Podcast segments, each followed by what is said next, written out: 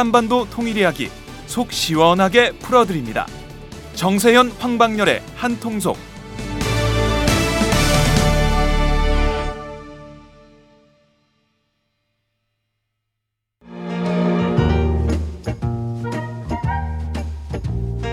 여러분은 지금 행복하신가요? 그렇다면 우리 사회도 행복할까요?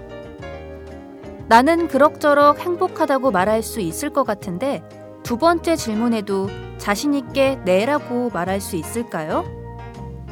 무엇이 나뿐만 아니라 우리까지 행복하게 만들까요? 우리도 행복할 수 있을까는 오연우 오마이뉴스 대표 기자가 행복지수 1위 국가 덴마크를 심층 취재해 그들이 행복한 이유를 분석한 책입니다. 오연우 기자가 들려주는 생생한 사례와 깊이 있는 통찰. 이 책은 모두가 행복한 세상을 만들기 위해 우리가 무엇을 해야 할지를 제시해 줍니다. 오마이북이 만든 책, 우리도 행복할 수 있을까?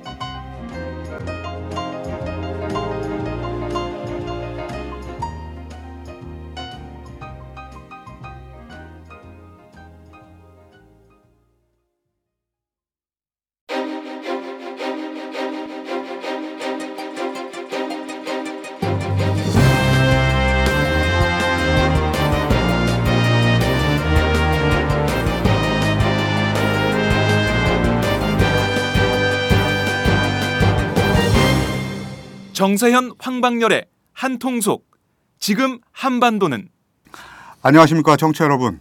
남북한이 한통속이 돼야 평화통일이 됩니다. 남북관계 전문 팟캐스트 정세현 황방렬의 한통속 그 일곱 번째 방송을 시작하겠습니다. 지금 완연하게 봄이 왔는데요. 완연한 봄인데 지금 한반도 상황은 전혀 봄하고는 지금 거리가 멉니다. 이 특히 그 마크 리포트 주한 미대사 피습 사건 이후에 굉장히 이상한 상황들이 좀 벌어지고 있는데 어, 이 사건 이후 상황부터 좀 살펴보겠습니다. 그 사건 발생 다음 날 보면은 6일자죠. 6일에 이제 조선일보는 한미동맹 찌른 종북 테러, 동아일보는 종북 한미동맹을 테러하다. 매일경제는 종북주의자의 사상 초유 미 대사 백주 테러 이렇게 해서 다 일면 머리 기사입니다. 그렇게 해서 리포트 대사를 공격한 김기종 씨가 이제 종북주의자다 이렇게 바로 사건 당, 다음 날 신문에서 종북주의자라고 이제 못을 박았습니다. 중앙일보는 이제 종북이라는 표현은 없었는데 한미동맹이 테러당했다. 이렇게 보도가 됐습니다. 사건 당일날 박근혜 대통령이 이 사건을 한미동맹에 대한 공격이다. 이렇게 규정한 것이 영향을 미친 것 같은데요. 지난번에 저희가 한번 이 말씀 나눠본 적은 있습니다만 이런 규정, 어, 이런 한미동맹에 대한 종북주의, 종북주의자의 공격이다. 이렇게 규정하는 거 어떻게 보십니까? 그래서 나는 미국에서 그 성격 규정하는 것이 제일 사실관계 사실에 맞는 거라고 생각을 합니다. 미국에서는 그것을 어, 한 사람의 그 폭력 행위라고 성격 규정을 했고 예. 또 주한 미국 대사관의 정무 참사관은 어, 예, 예, 에드워드 동, 어, 동. isolated incident라고 하지 않았어요. 예. 그 이상도 그 이하도 저는 아니라고 생각합니다. 이걸 무슨 동맹에 대한 테러다 하면은 뭐 마크 리퍼트 대사가 한미 동맹입니까? 동 동의어요 그게? 그건 아니잖아요. 마크 리퍼트 대사로 상징되는 무슨 어, 이 미국에 대한 테러도 아니고 그다음에 그 김기종 씨의 현장에서의 그 주장 중에 무슨 이상가족 상봉 사업을 못하게 하는 군사훈련 준비하라는 얘기를 했는데 핵심은 나는 거기서 군사훈련보다는 이상가족 상봉을 빨리 허라는 얘기를 하고 싶었던 것이 아닌가 하는 생각이에요. 그러니까 좀 동맹에 대한 테러다 하는 건 과하고 그다음에 김기종 씨를 아주 종북 대표적인 종북주의자로 이렇게 성격 규정하는 것도 조금 지나치지 않나 하는 생각입니다. 예, 그 지난번에도 잠깐 얘기했지만 그 사람은 일본 대사한테도 또 세멘트 덩어리를 던져가지고 어 그때는 이제 구체적으로 저 재판도 받고 형 형을 받았다고 그러죠. 또그 원래는 또 독도 지킴이 활동하던 사람이고 남북 문화 활동, 남북 뭐 공동 문화를 뭐 영역을 넓혀놔야 된다는 그런 활동하던 사람입니다. 그러니까 관심이 굉장히 넓어요. 그걸 가지고 무슨 뭐 마치 그 사람이 에, 새정치민주연합의 사주를 받고 하는 것처럼 해가지고 무슨 새정치민주연합이 종북 숙주니 이런 식으로 얘기하는 것은 정말 좀 너무 좀 지나친 표현들이다 하는 생각입니다. 근데 대통령은 이제 박 대통령은 이걸 테러라고 이렇게 규정을 하고 있는데 보면 이 국정 최고 책임자라는 점에서 경호 실패의 책임에서 이제 자유로울 수가 없는 위치인데 대통령이 먼저 테러라고 운운하는 것도 좀 굉장히 부장 부자연스럽게 보이거든요. 근데 그래서 뭐 그걸 그 사건 자체를 테러로 보느냐 안 보느냐는 것은 네. 뭐 법적인 그 어, 문제까지 있기 때문에 내가 뭐라고 얘기 예. 못 하겠어요. 그러나 어, 조금 전에 황 기자가 뭐 대통령이 어, 경호 치- 책임이 있다는 그 표현을 잠깐 썼는데 사실은 미국 대사의 그 신변 경호는 미국 대사관이나 미국 정부에서 알아서 할 일이지. 기본적으로 예, 우리 정부가 대 여기 주재국 대 여기 와 나와 있는 대사들의 신변 경호까지 할 책임은 없습니다. 그리고 그동안에도 그런 그 대사들의 신변 경호는 없었어요. 내가 민하엽 의장을 대표 상임의장을 2005년 2월부터 2009년 음, 3월인가 9월인가까지 한 4년 좀 넘게 했는데 그때 미국 대사를 한 두 번 불러가지고 초청해서 강연할 때도 경호 같은 건 전혀 신경을 안 썼어요. 그냥 혼자 맡고 물론 이제 수- 아, 같이 오는 뭐 수양원들이 좀 있었죠. 그러나 그 사람들이 경호원처럼 보이지도 않았었습니다. 네. 그러니까 그리고 미국 미국에서도 그러지 않았어요. 미국 대사의 경호 문제에 대해서는 뭐 지금까지 적절하게 했다. 어, 그렇게 하기 때문에 대통령이 여기 책임 있는 건 아닌데 다만 그것이 테러냐 하는 그거는 조금 다시 따져봐야 돼요. 바로 이제 그 바로 테러라는 표현과 관련해서 나는 이제 북한한테 좀 네. 그할말좀 해야 되겠어요. 난데없이 어떻게 또 김기종 씨를 안중근 의사하고 그 동일시하면서 어 이또 히로부미에 대한 그 그 테러랄까 이또 히로부미에 대한 저격을 이또 히로부미 저격을 그 미화시키는 그런 차원에서 김기종 씨의 이런 어 대미 폭력 그 대, 아니 미국 대사에 대한 공격 공격을 갖다가서 미화시켜 가지고 정의의 칼세례라는 표현도 있어요.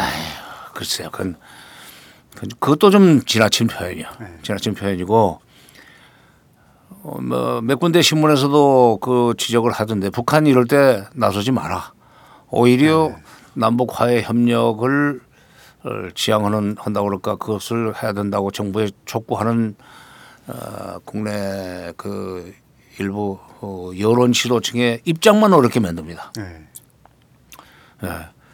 저희 김기정 씨의 미국 대사 테러 테러라고 그럴까 그 공격 행위를 마치 무슨 뭐 어, 정의의 테러니 그다음에 의건이 어, 의건이 이런 식으로 그 미화하기 시작하면은 글쎄 자기 대내적으로 그 그런 정치적 필요가 있는지 모르지만 북한 내부적으로 내부적으로 필요가 있는지 모르지만 남쪽으로 남쪽에서는 정말 하등 게 도움이 안 되는 짓이에요.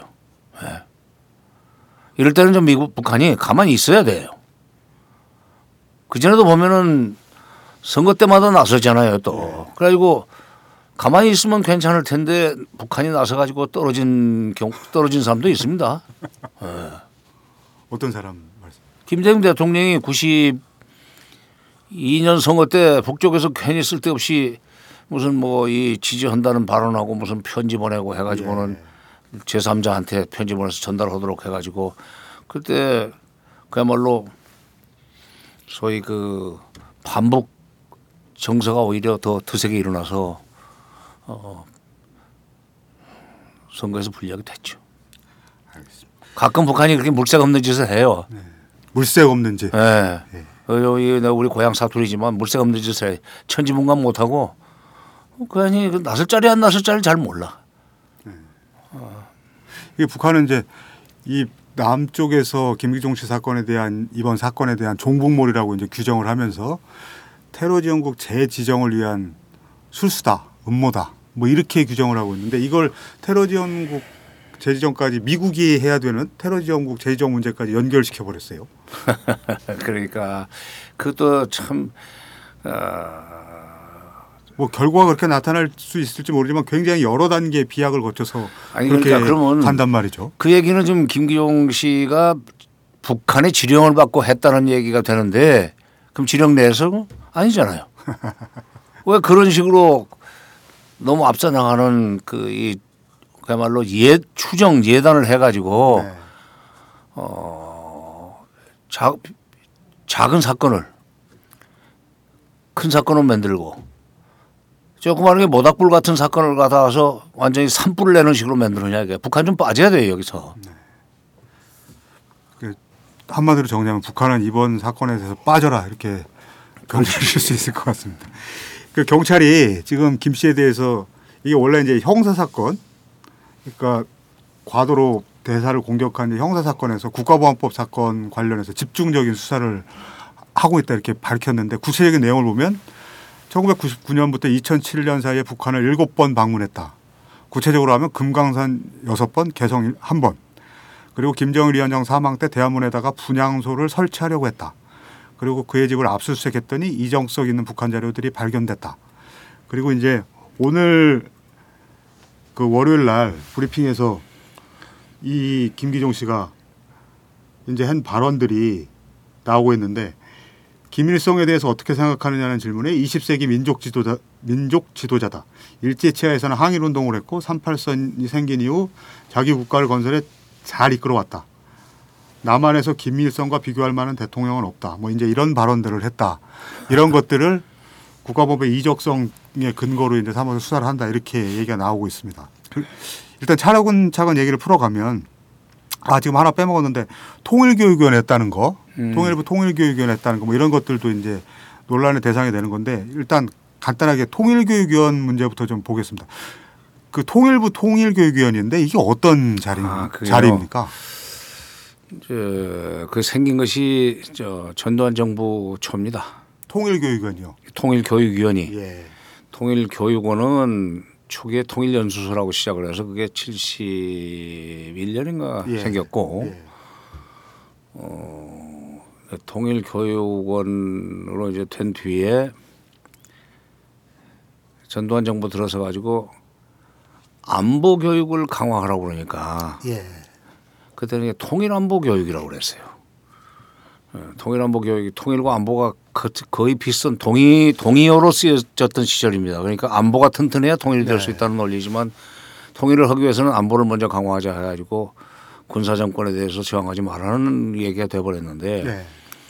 그 통일 교육원에 입소해서 교육을 받고 간 사람들 중에 에, 매년 들어오는 사람들이 있었어요. 그러니까 말하자면 지방에 뭐 그때 국민윤리나 방공교사, 그다음에 정훈 장교 아. 이런 사람들은 매년 들어와서 뭐 2박 3일짜리 교육도 받고 어떨 때는 일주일짜리 교육을 받고 간 사람들도 있습니다. 집중 교육. 이런 사람들을 어떻게 활용해라. 라고 하니까 그걸 이름을 통일 교육위원 전문위원이라고 해가지고는 지방별로 그들이 정부에서 내려준 그 지침에 따라서 지방에서 그 통일안보 강연을 하도록 그 조직을 했었습니다. 그게 통일교육위원회 전신이에요. 예. 그때 통일교육 전문위원이라고 그랬는데 원래 통일교육 전문위원회였다가 나중에 예, 전무자가 떨어지고 통일교육위원이 통일교육이 된 됐죠. 근데 이 지방에 가면은 여러 가지 그 여론 여러 형태의 여론 지도층이 있습니다. 그렇잖아요. 예.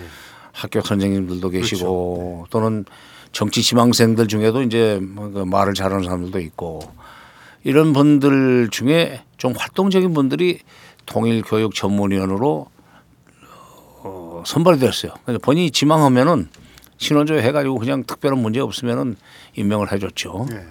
또 통일교육 통일교육원을 다녀간 분들이니까 그렇게 했는데 그 이제 기본적인 그, 그 역할은 지방에서 통일안보 관련된 강연을 하고 또 교육을 하는 에, 책임을 지라는 건데 근데 이 사람은 이 반, 양반은 반- 반수 이상이 그 강의 안 오고 그냥 명함만 받아가지고 와서 뭐 활동하고 뭐 어, 그런 분들이 훨씬 더 많아요. 지금 그게 숫자가 늘어서 지금 한 천여 명, 천 명 가까이 될 겁니다. 그러니까 지역의 유지들이라고 보면 되죠. 그렇죠. 지역의 유지들이고 예. 먼저 그 시도별로 회장이 먼저 뽑히면 예. 협의회 회장이 뽑히면 그분들이 이제 에, 여기저기 머릿수를 채우기 위해서 또 자기가 아는 사람 또는 누가 또 부탁하면은 그냥 넣어요 이름을. 네.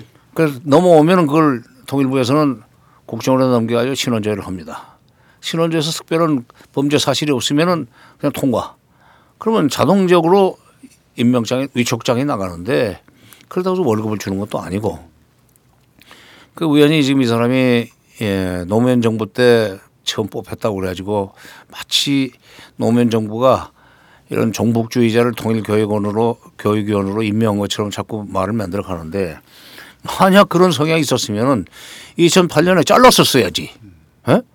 예, 저 이명박 정부 때 글쎄. 잘랐었어요. 2009년까지 그대로 갔는데 그러니까 어 그거 가지고 자꾸 하면은 그 자꾸 그런 문제 삼고 그러면은 이명박 정부 시기에 그걸 걸러내지 않고 그걸 걸러내지 않은 공안기관도 문제 책임이 있다는 얘기가 돼요. 근데 그 걸러내고 자시고 이렇게 할 정도 큰 의미를 두지 않는 자리라는. 말씀인 그렇지, 거잖아요. 그렇지. 그러니까 뭐 그게 뭐 이 저 그 월급이 나가는 것도 아니고 또 강연을 하고 나서 무슨 강사료가 그, 그 현지에서 주는지 안 주는지 모르지만 음. 그건 통일보고는 전혀 관계가 없고 근데 이제 굉장히 열심히 한 분들도 또 있으실 텐데 통일교육위원으로. 근데 이분은 김기종 씨 같은 경우는 지금 또 뒤에 문제된 거는 강연을 한 번도 안 했다. 글쎄 이것도 아는, 아는 사람이 나오거든요. 반은 될 거예요. 그러니까 아, 실제로 예, 이 사람만 글쎄요. 이 양반만 그런 게 어, 아니라 그렇죠. 그런데 열심히 해가지고 네. 한 사람들은 거기서 민주평화 통일정책 자문회인가 네. 그런데 또 지역의 평통 자문위원으로 어, 선임이 되고 그런 경우도 가끔 있었죠. 통일 교육위원이라는 게뭐 뭐 어떤 자리인지 이제 아, 전국에 한 천여 명 되고 다 이해가 다 서울. 시내 인구. 비례로 하기 때문에 서울 시내는 아마 전체의 한 5분의 1 가까이 뭐그 있을 겁니다. 그런데 시군 단위별로 그 명단이 올라오면 시도협의 회장이 그냥 제출하고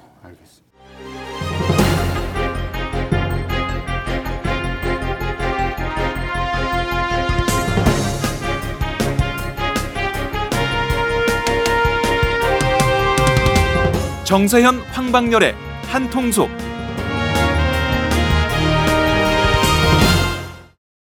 지금 오늘 저 정배 저 경찰에서 브리핑한 거에서 김일성에 대한 뭐 칭송이라고 그럴까요? 뭐 저 했던 표현들 김일성에 대해서 했던 표현들이라든가 그 다음에 이양 어, 이분 압수수색에서 나온 자료들에 대해서 보면 김정일이 직접 저술한 영화예술론, 그다음에 대법원에서 이적 단체로 결론이 난 전민년 남측 남측 본부에서 발간한 민족의 진로, 뭐 주체사상 학습 자료, 정치사상 강좌 유인물 뭐 이런 것들이 이제 포함됐다는 이제 이런 게 얘기가 나왔는데 근데 경찰에서도 이런 자료들 그러니까 이정물이라고 하- 하더라도 단순 소지로 처벌할 수 있는 건 아니다.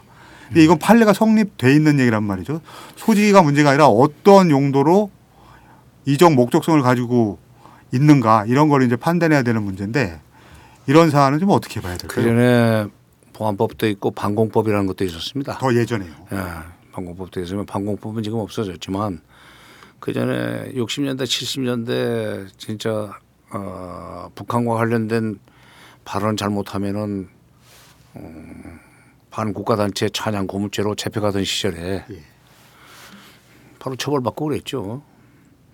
그런 시절에도 제 알기에 에, 북한 방송을 듣는 것만 가지고는 처벌이 안 된 걸로 내가 알고 네. 있어요. 듣고 그것을 전파했을 때 전파. 어. 전파했을 때 그게 이제 그 범법 행위가 되는 걸로 어 됐던 걸로 내 기억을 하는데 지금은 어떻게 적용하는지 난 모르겠습니다.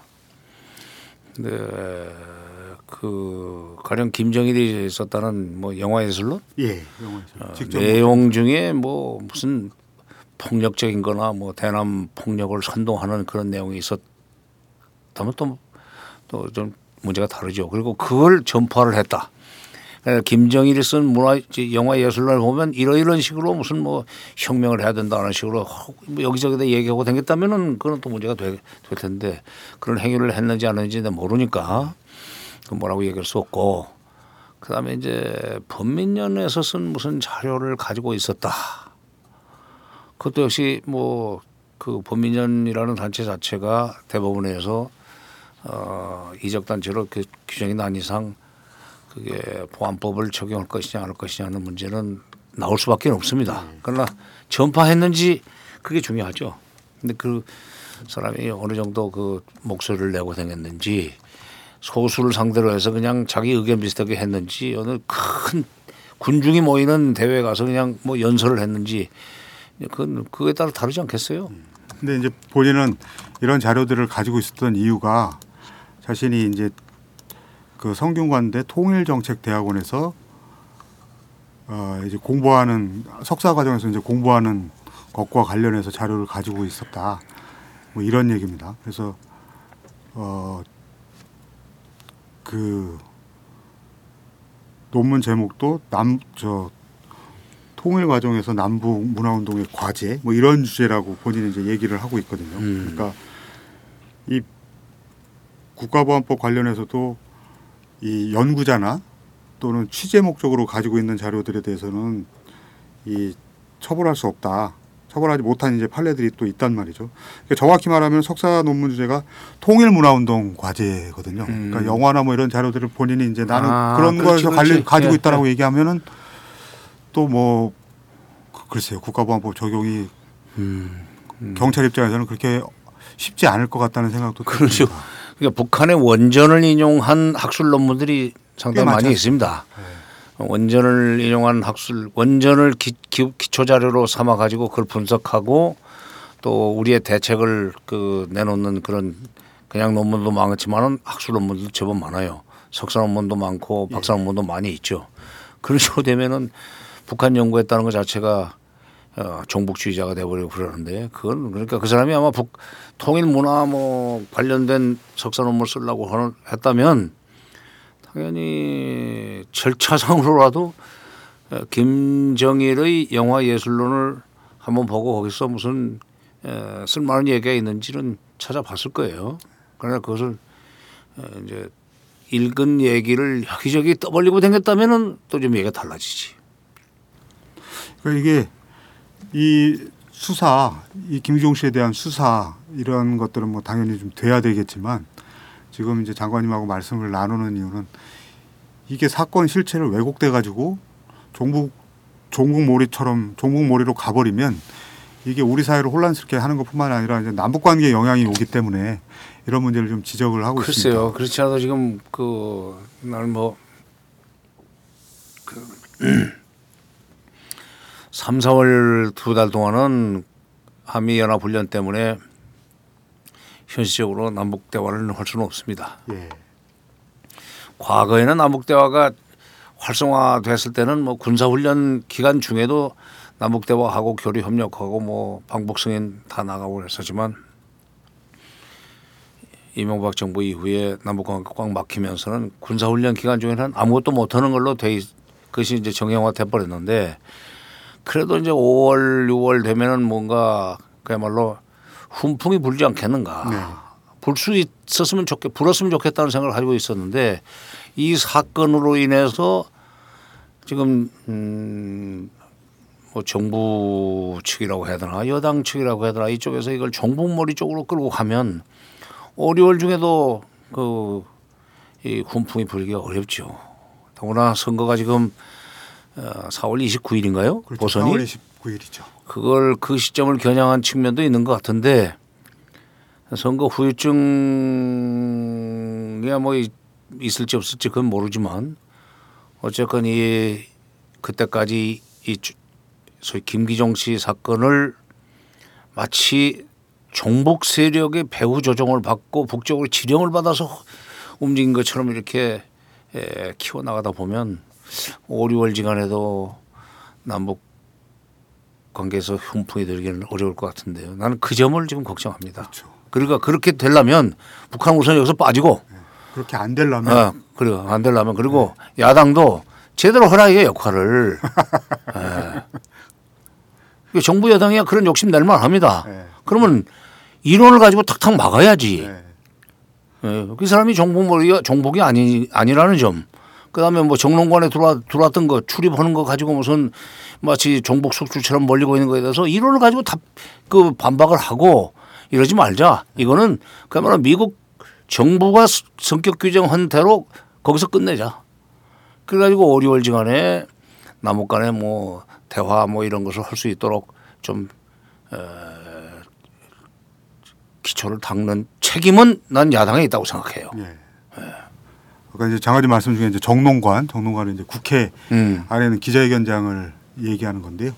거기 이제 저 새정치연합의 의원들 소개로 정론관에 일반인들이 막 들어가서 기자회견을 할 수 없기 때문에 의원들이 소개해서 같이 가는 형태로 기자회견을 하는 경우가 많은데 김기중 씨가 이제 그 새정치연합 의원들 소개로 거기 가서 기자회견을 몇 차례 한 것들이 또 그걸 고리로 그것 도한 고리로 해서 종북 숙주론이 지금 나오고 있는 거죠. 그렇게 얘기를 하고 있는 거죠. 글쎄, 그러니까 누가 그걸 그 사람을 어, 들어갈 수 있도록 소개를 했는지 뭐 모르지만. 학교 다닐 때부터 안면이나 이런 것들 글쎄, 아니 80년대 저 학교 저 8, 80학번이라니까 예. 아, 성균관대학 그 학생 중에도 아는 사- 국회의원 된 사람이 있을 거고 또 다른 뭐 이런저런 에, 계기에 만났던 적이 있는 사람들이 국회의원 된 적도 있는데 어 가지고 내가 이 우리 그 동료들하고 같이 가서 국회에 가서 한번 국회 출입 기자 상대로 말 한번 하고 싶다고 하는데 그 이런 사고가 날 줄 알았으면 그 사람도 안 했겠죠. 그, 어? 그 의원들 입장에서는 그렇지. 그렇죠. 아 그리고 막말로 국회의원들은 선거 구민이 얘기하면 꼼짝 못 하잖아요. 그렇죠. 성, 그 사람이 어느, 어느, 어느 동네 살고 있는지 모르지만 선거 구민 자, 자격에서 유권자의 자격으로 얘기를 하면 국회의원들은 아 그거 뭐 정론관 출입 아무나 뭐 하는 건 아니지만 그래도 특별한 문제 없다면 그뭐 기회를 만들어 줄 수 있는 게 그걸 가지고 무슨 종복 숙주니 뭐 이렇게 하고 출입을 까다롭게 만들고 뭐 절차를 좀 만들어야 되겠다는 얘기 이런 얘기까지 하는 것은 너무 나가는 것 같아요. 저 이제 리포트 대사 피습 사건 이후에 이런저런 성격 성격 사건 성격 규정을 쭉 보면 그 장관님 처음에 말씀하셨던 주미 주한 주미 한국 대사관의 그 정무 참사관 얘기를 빗대서 장관님께서 하신 표현인데요. isolated person이 저지른 isolated incident다. 이게 가장 정확한 성격 규정이라고 지금까지는 생각이 됩니다. 지금 장관님하고 이 김기종 씨 사건 말씀을 나눠봤는데 남북 관계에서 5월, 6월의 훈풍을 위해서 북한은 좀 빠져 있고 야당이 이 사건에 대해서 대응을 잘해라 그렇지. 이렇게 말씀을 정리할 수 있겠습니다. 이걸로 이번 7부 방송은 이것으로 마치겠습니다.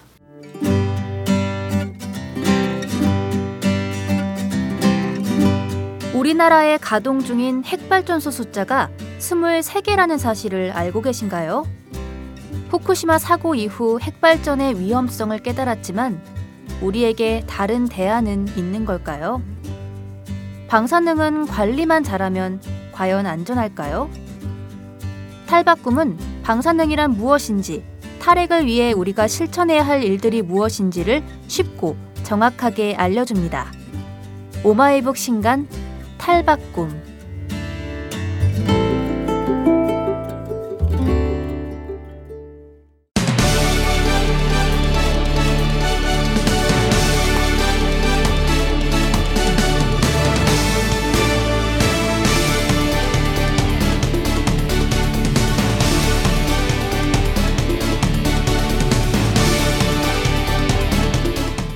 한반도 통일 이야기 속 시원하게 풀어드립니다. 정세현 황방열의 한통속